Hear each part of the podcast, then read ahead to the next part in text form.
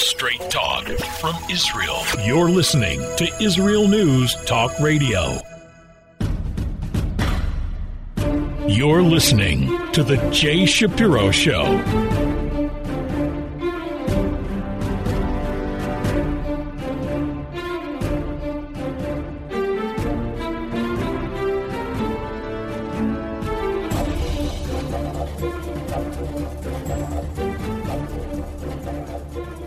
Hello again, this is Jay Shapiro. Thanks for listening.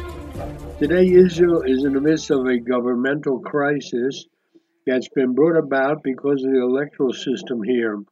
And this crisis has prevented the passage of a number of laws that are extremely important, particularly for the people of Israel who live in areas taken over by Israel in the Six Day War. Other than Jerusalem, these areas were never officially made part of the state. So the people living there have rights as citizens only through what's called the West Bank Emergency Act.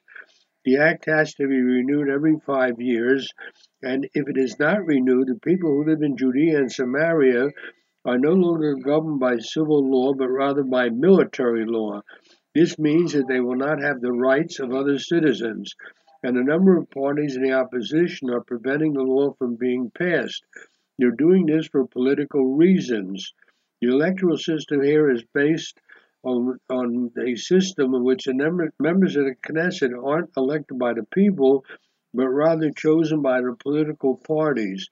Unlike many countries where the representatives in the government are elected in local districts, the system is in Israel is based on voting for parties, not for individuals. There are 120 seats in the Knesset, so each party puts forward a list of up to 120 names, and the people can only vote for a list, not for individuals on the list. So the Knesset members don't care what the people think, they only have to please the party leaders to ensure that they're on the list. That is the great defect of the Israeli system, and now we are in the midst of a crisis, and hopefully it will be resolved. Of course, I'll keep the listeners informed, and if all goes well, the people in the Knesset will come to their senses and pass again the law that allows people living in Judea and Samaria to be treated as normal citizens, not military law. It's a, this is a major problem. I'll keep the listeners informed. Thanks again for listening.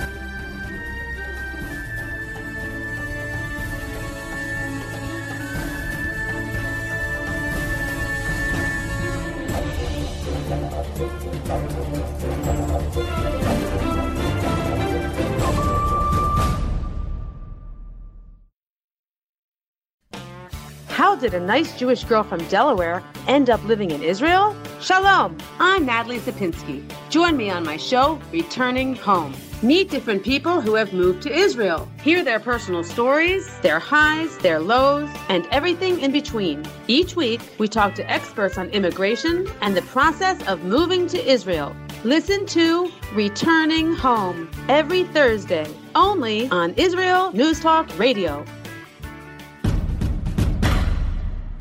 You're listening to The Jay Shapiro Show.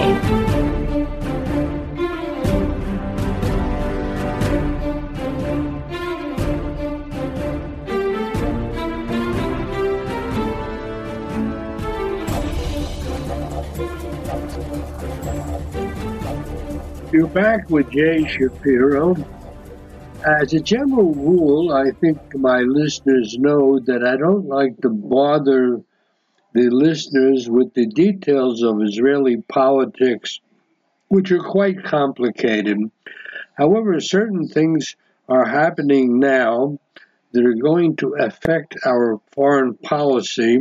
So I want to share my thoughts with the listeners so they'll have a good picture or a better picture of what's happening.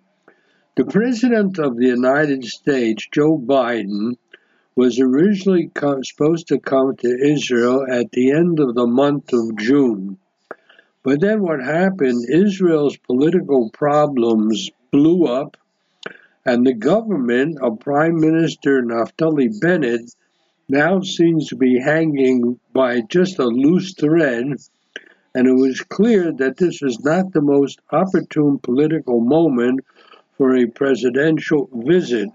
Earlier this week, the government lost a very important vote in the Knesset having to do with Israeli sovereignty over the area captured in 1967. It's a little complicated, but right now, at the end of the month, unless the law concerning that area of Palestine, of Eretz Israel, is extended, then the Israeli citizens living there will be in a very strange situation because they will be he, neither here nor there vis a vis their rights as citizens. That is a good possibility, as I'm speaking, that the government falls between now and the end of the month. What use would it be for the President of the United States to meet a lame duck Israeli Prime Minister? Now, the Biden, for his domestic political interests, would hope that his trip to Israel would yield some concrete result on something like uh, jump starting uh, peace with the Palestinians or some kind of understanding about Iran. Because remember, the, uh, one of the main reasons for Biden's trip is because there's a, a midterm election coming in November, and according to most of the uh, prognosticators, the, the Democrats are going to lose badly. So, what chance would there be for any of importance happening if he met with Bennett, who might be out of office by the end of June, and the other guy who would replace him, the foreign minister and the alternative prime minister, Lapid, whom he may never make it to the top of the pyramid, at least not in the current Knesset. In other words, Biden, I'm sorry, the Bennett and um, Lapid made a deal that for two years Bennett would be prime minister and uh, Lapid would be foreign minister. Then, after two years, they would exchange places. But now it looks like the government's not going to get that far. Now, at the moment, neither Biden nor his advisors gave any explanation for the fact he is now postponing his trip. So this led to a wide range of speculation.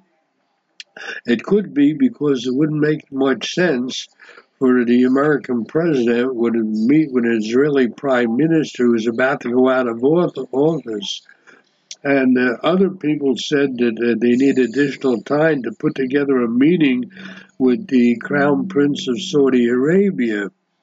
The uh, remember Biden said before the last election he would treat Saudi leaders like the pariah that they are. But now he's apparently changed his mind. So could be the postponement of the president's trip may have to do with the fact there is a number of mass shootings in the United States and the economic situation is very bad. Right now, uh, I'm, I'm uh, recording this program on Wednesday, and the average price for a gallon of gas in America today is five dollars. Uh, so whatever the reasons for the president to put off his trip, it might even be postponed uh, even further, especially if Israel's political crisis continues. No point in meeting when a prime minister is about to go out of office. Because the truth of the matter is that many world leaders are asking themselves how much time and energy to invest in the current government of Israel, not knowing how long or even they'll be around in a couple of months. The Bennett himself, by the way, who's presently the prime minister, added to the general sense that the government in its final days when he did something very interesting. He wrote a 28 page letter to the silent Zionist majority he did that last week, and in it, he tried to remind the readers why this government was formed in the first place. Because up to the time that this government was formed, there had been four inconclusive elections. And uh, the political situation here is really a mess. So the letter that he sent came just a few days before the one year anniversary of the government. And part of it read like the type of press releases that Netanyahu used to put out on milestone, milestone dates. The, the, this letter put out by the prime minister had sort of a desperate tone. Bennett urged supporters to rally in the streets in favor of the government and then he had a list of things which his government has done. He also warned that the country could fall apart if it were to be, if his government were kicked out of power. So interesting. The uh, the political mess here is somewhere beyond the word mess. It's really uh, uh my feeling is, by the way, and I've said this many times. It's that one of the reasons we have this political mess is because the politicians, the members of Knesset, do not have to answer to the to the to the population for anything they do. The uh, when you vote for the Knesset, you do not vote for individuals. You vote for a party ticket. So those who are on the ticket don't really owe anything to the population they only owe their uh, loyalty to the heads of the party to make sure that they go on the list so that they'll be elected next time around. So that is the, one of the greatest defects of the Israeli political system is that the elected uh, members of the Knesset uh, do not have to turn to the people to get elected. They only have to turn to the to the leaders of their party and gain favor from them. It's interesting that in Bennett's letter, which he just published, he said that uh, the Jewish people have only known two periods of independence and sovereignty in the long Jewish history, and neither of those periods of independence lasted very long. Believe it or not, the first era of independence was during the reign of King David and King Solomon, which is uh, like close to 3,000 years ago. And the second period was in the days of the Hasmoneans, just before the destruction of the temple, and that lasted just about 80 years. So uh, it, the prime minister wrote in his letter and I quote, We are all being tested whether we will be smart enough to make it through the eighth decade as a united sovereign state, or will we again fail because of internal conflicts? So his message was clear. If this government collapses, then the country is in danger of failing again because of internal conflicts. In other words, if this government collapses, so also could the state collapse. I mean, that's pretty scary stuff. The the uh, the leaders of the uh, Hezbollah, the Palestinian Authority, and all our enemies have probably read this letter also, and and what they must hear when reading it is the prime minister of the Jewish state saying the country is in such a precarious state that a change of government could bring about the downfall of the state. So uh, that is kind of a scary thing, really scary. And I don't know how true it is. I think the one thing that stands in Israel's good stead is that the army, the, the Israeli Defense Forces, in a certain sense, are independent of the government.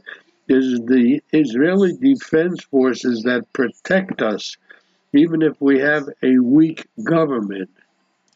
So Bennett's year in power has proven that the country can carry on and thrive without Netanyahu, and likewise the country can carry on and thrive without Bennett and his his government.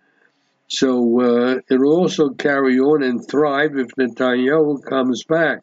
And the reason is because the people who make up the country desire life, have learned from history, and will utilize the necessary checks that exist in the system to ensure that no one pushes this country over the brink.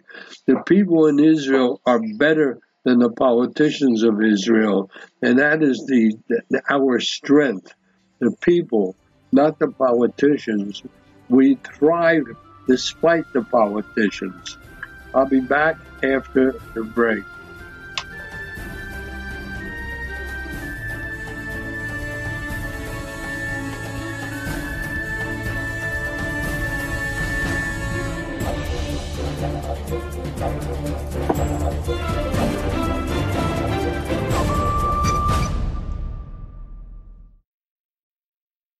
You're listening to Israel News Talk Radio. This is Shai Ben-Tekoa, and each week I'll be webcasting to you from Judea, origin of the word Jew, a people besieged and beleaguered in every generation. Nazi Germany is but a memory, but in its place the world invented the phantom Palestinians as this generation's internationally authorized Jew killers. Tune in for a different slant on life in Israel, Phantom Nation, every Monday. You're listening to The Jay Shapiro Show.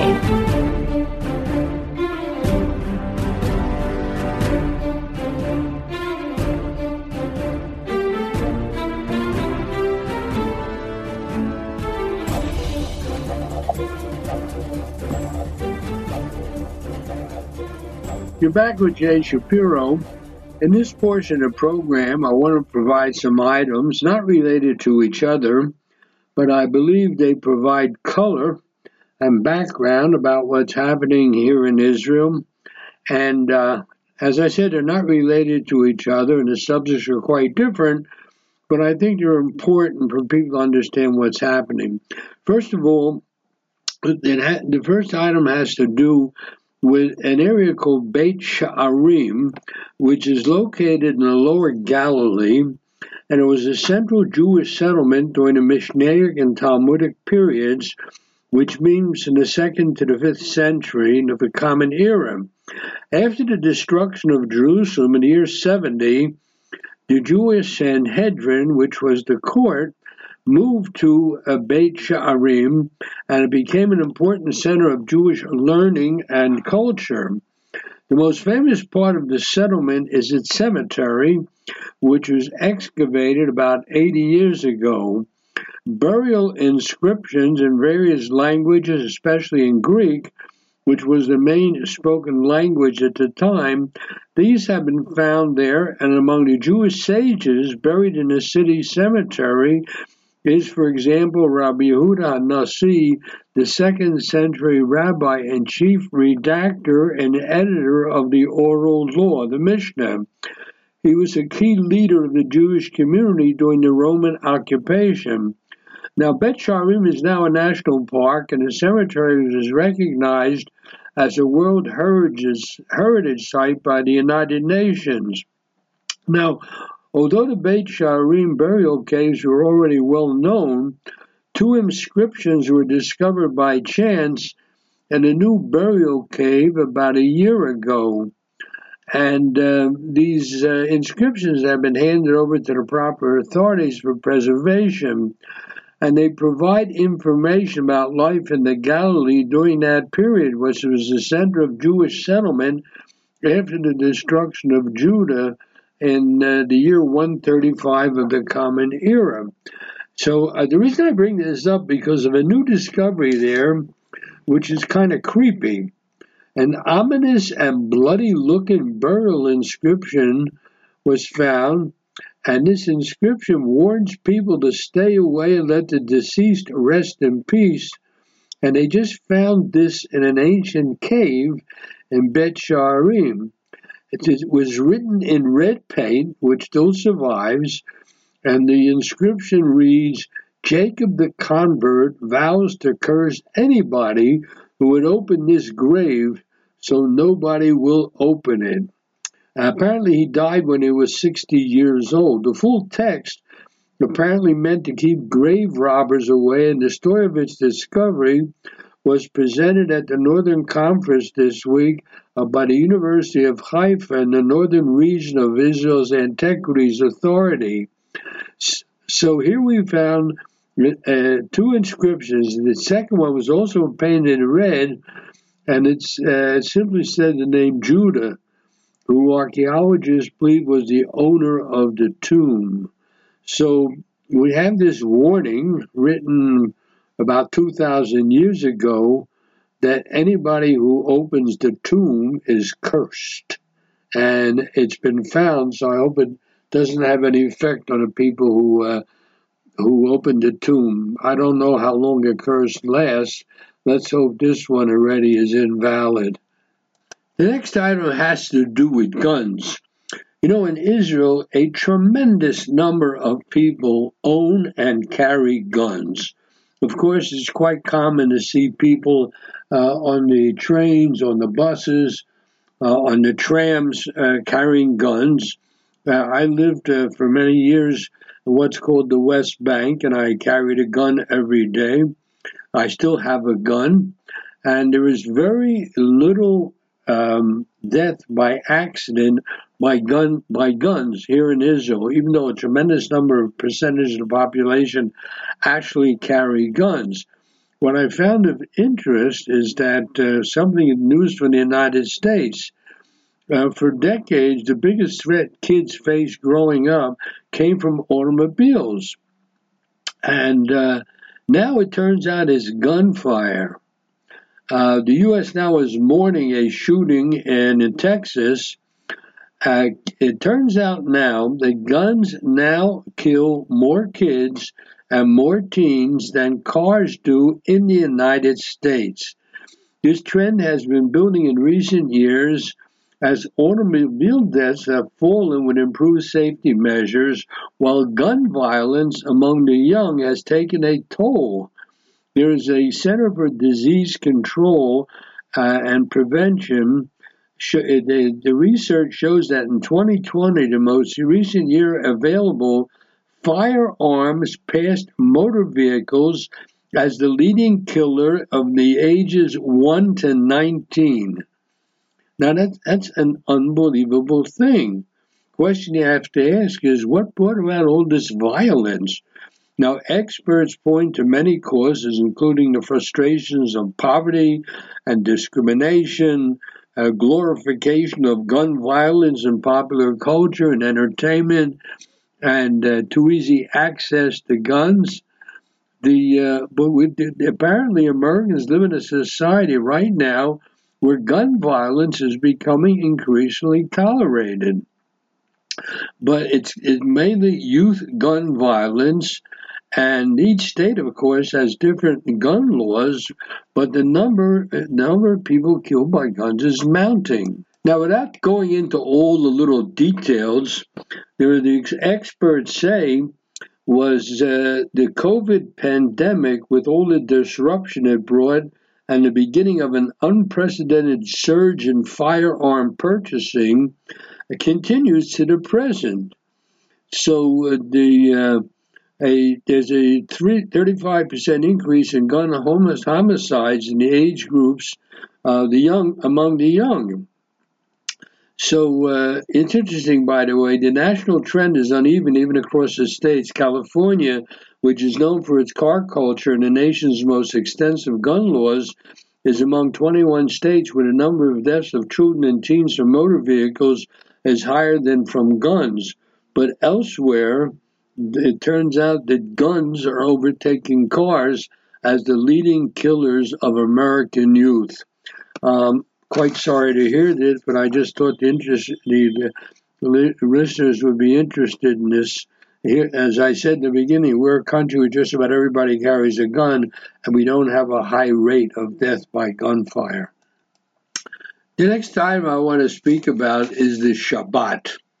Course, uh, Israel is known as the nation that brought the Shabbat, the day of rest, into the world. And when I first came to live here 50 years ago, uh, we worked six days a week. Today, most um, industry and most businesses are closed also on Friday, although it's a big shopping day. So it turns out there's something called the National Institute for Shabbat, Society, and Economy. And they they launched a program at the president of Israel's residence about a week ago. The um, what they're looking for is a project. Uh, they want the president to support it.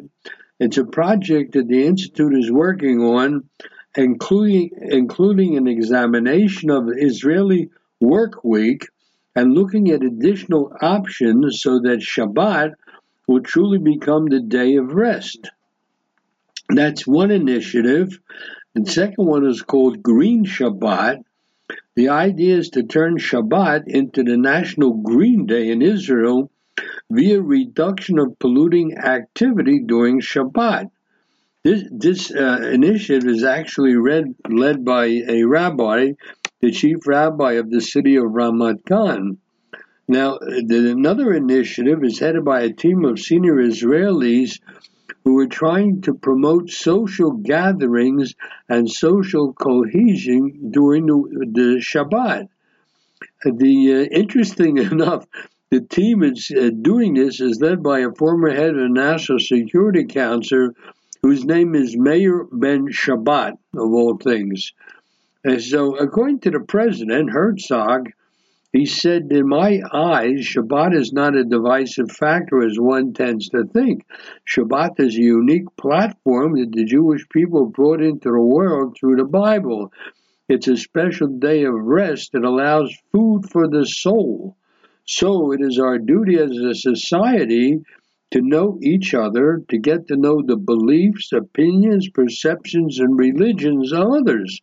Everyone is equal in the state of Israel, and only in this way can we become stronger and develop as a people and as a society.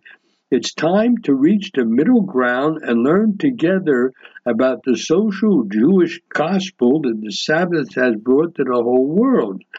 And according to the people running this program, they say together we will make Shabbat a day of tolerance and connection between all the people. Instead of a rock of controversy, it will be the main branch, the connecting point that binds us together, the place where we tear down the walls and become one people. So the uh, they're trying to essentially popularize the Shabbat with something that the uh, that the Jewish people brought into the world more than three thousand years ago, and uh, we're trying to uh, popularize it here in the Jewish state. I think that's very interesting, and I present it to the listeners for what's worth. I'll be back after the break.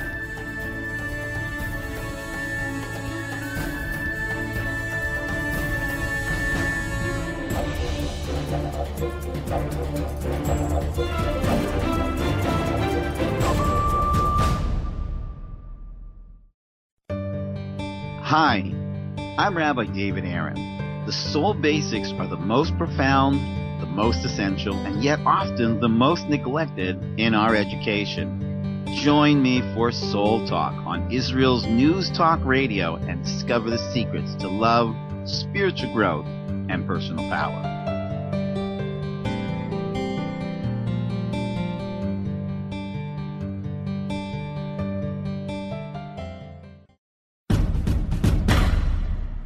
You're listening to The Jay Shapiro Show.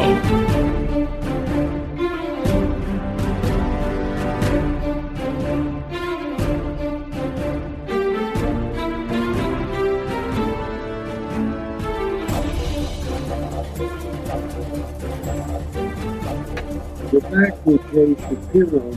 I want to say a few words about something which I think is quite important but it seems to be something that is never spoken about or very rarely, and that is our relationship with the state of Jordan, our neighbor, our neighbor with whom we have the longest border.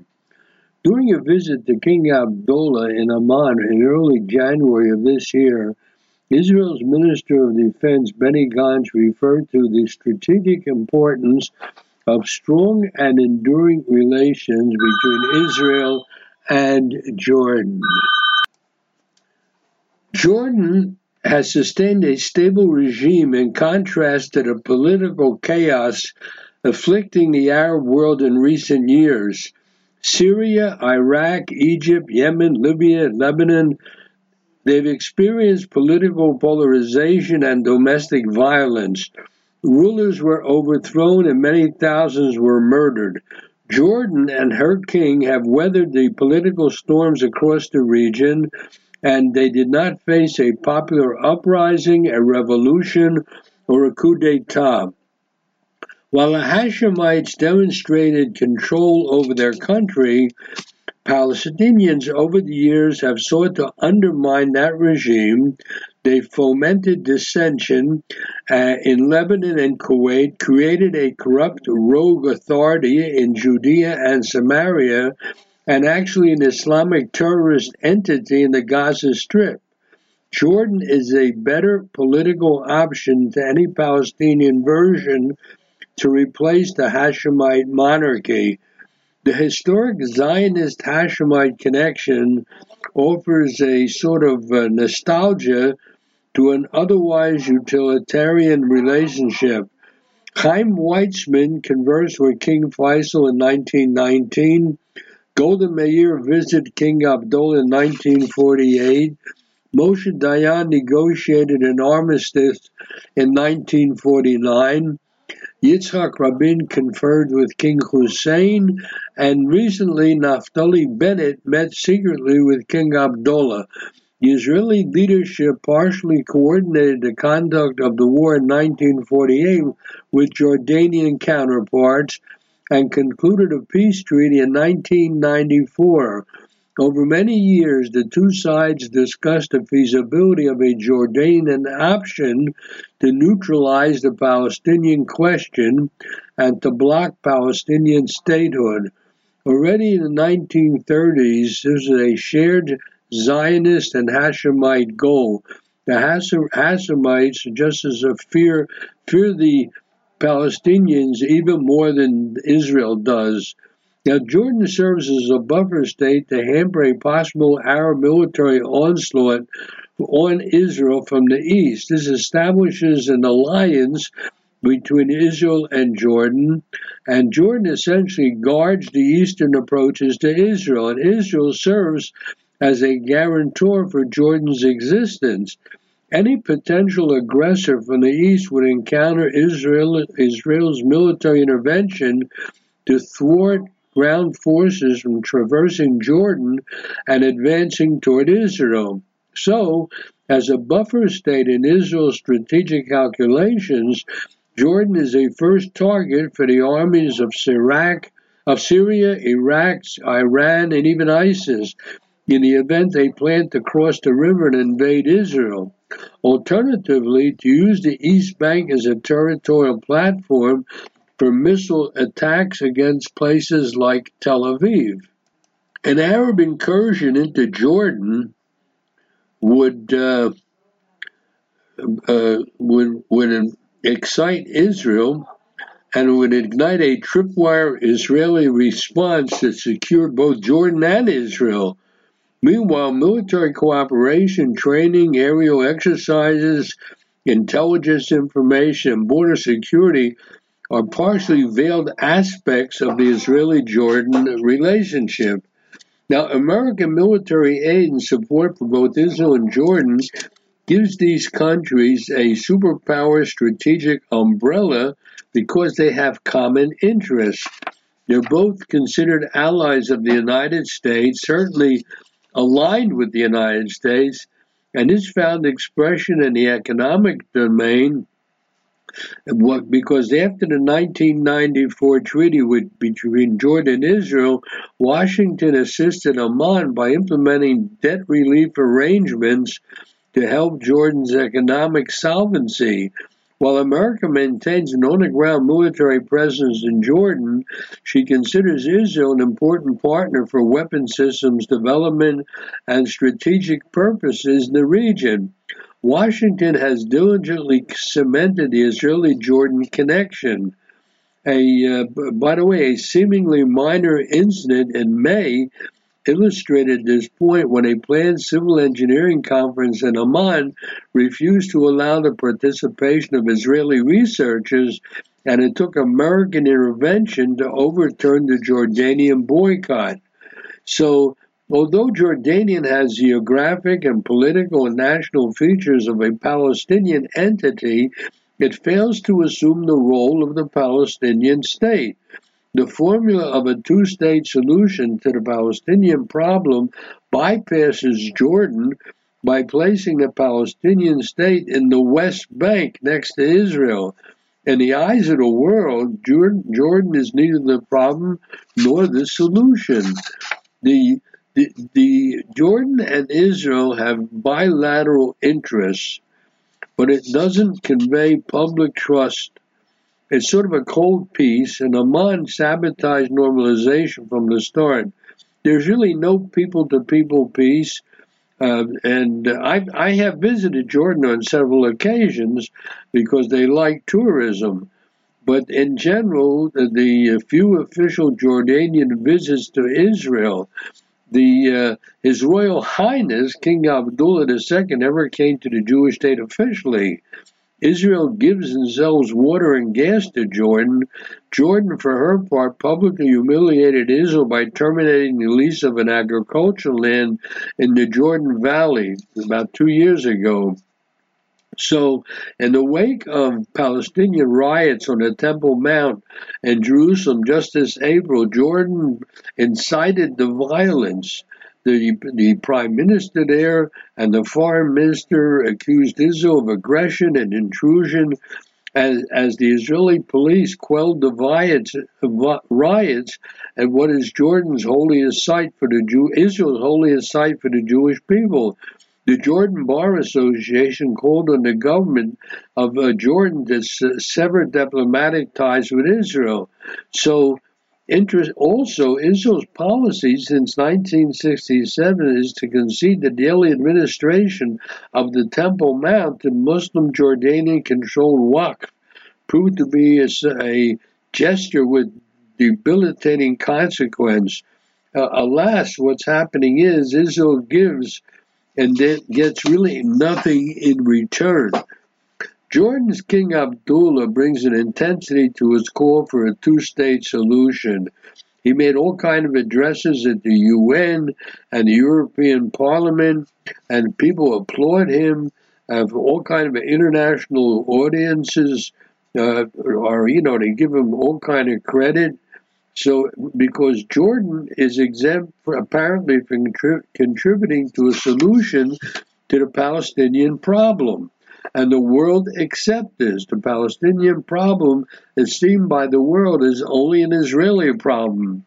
So while the king calls for genuine security for all parties, he conceals the truth that a Palestinian state in Judea and Samaria would be a lethal menace to him a tiny, a tiny Palestinian state would immediately look westward to annihilate Israel, then eastward to swallow up Jordan.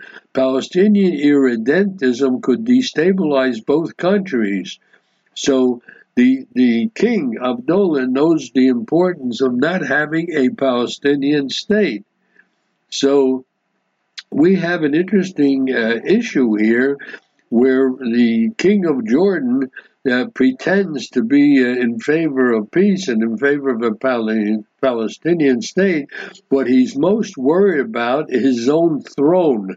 He would rather have the Palestinians be an Israeli problem than be his problem. So a Palestinian state in Jordan would would mean the end of uh, uh, King Hussein. He doesn't want a Palestinian state and he doesn't want a constant flow of immigration from west of the Jordan River to east of the Jordan River. The uh, he is just as much afraid of the Palestinians, if not more so, than Israel is. So we, Israel needs Jordan, and Jordan needs Israel. They have overlapping and intertwining interests beneficial to both countries. This is uh, this is re- rooted in reality. That's uh, the uh, in the end, the Palestinians may never reach the stage of independence. they're barking up the wrong political tree west of the river with Israel, and uh, they can't. The power differential between between them and Israel is high, and so is the mistrust. So the the Palestinians look eastward toward Jordan, and the king of Jordan would be very unhappy about that. So I tried in the last few minutes to give sort of a survey, as I understand, of why Jordan is supportive of Israel and not wanting to see a Palestinian state, because a Palestinian state would be a danger to him. And something we have to keep in mind when we read the daily papers. I'll be back after the break. Uh, actually, I won't. This is the third part of the program. Thanks for listening.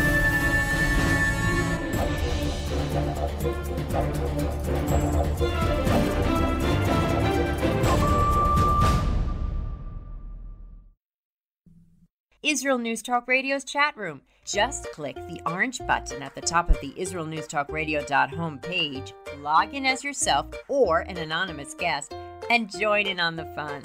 You'll meet other listeners from all over the world who listen to Israel News Talk Radio, and you can make new friends. Israel News Talk Radio's chat room. It's the closest you can get to being in the studio with us.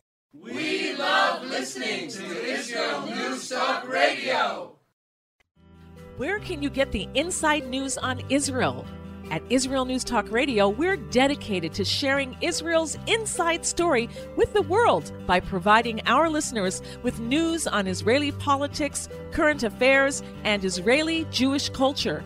The Israel News Talk Radio homepage also provides you, the listener, with useful information at your fingertips, with scrolling news headlines, weather, currency exchange, Shabbat candlelighting times, and so much more.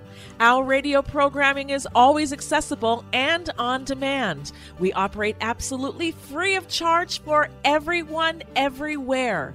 If you love what we do, partner with us now by becoming an Israel News Talk Radio supporter. With your support, you'll be inscribed on our Israel News Talk Radio Wall of Fame. There's nothing like us in the world. Be part of something great. Israel News Talk Radio. Straight talk from Israel. If you love Israel News Talk Radio, then you'll love our Facebook page. We keep you up to date on what's happening in Israel, plus little surprise treasures that we don't share on the radio. Go now to follow us on Facebook. Just look for the Israel News Talk Radio Facebook page and don't forget to subscribe and follow us by clicking on the like button.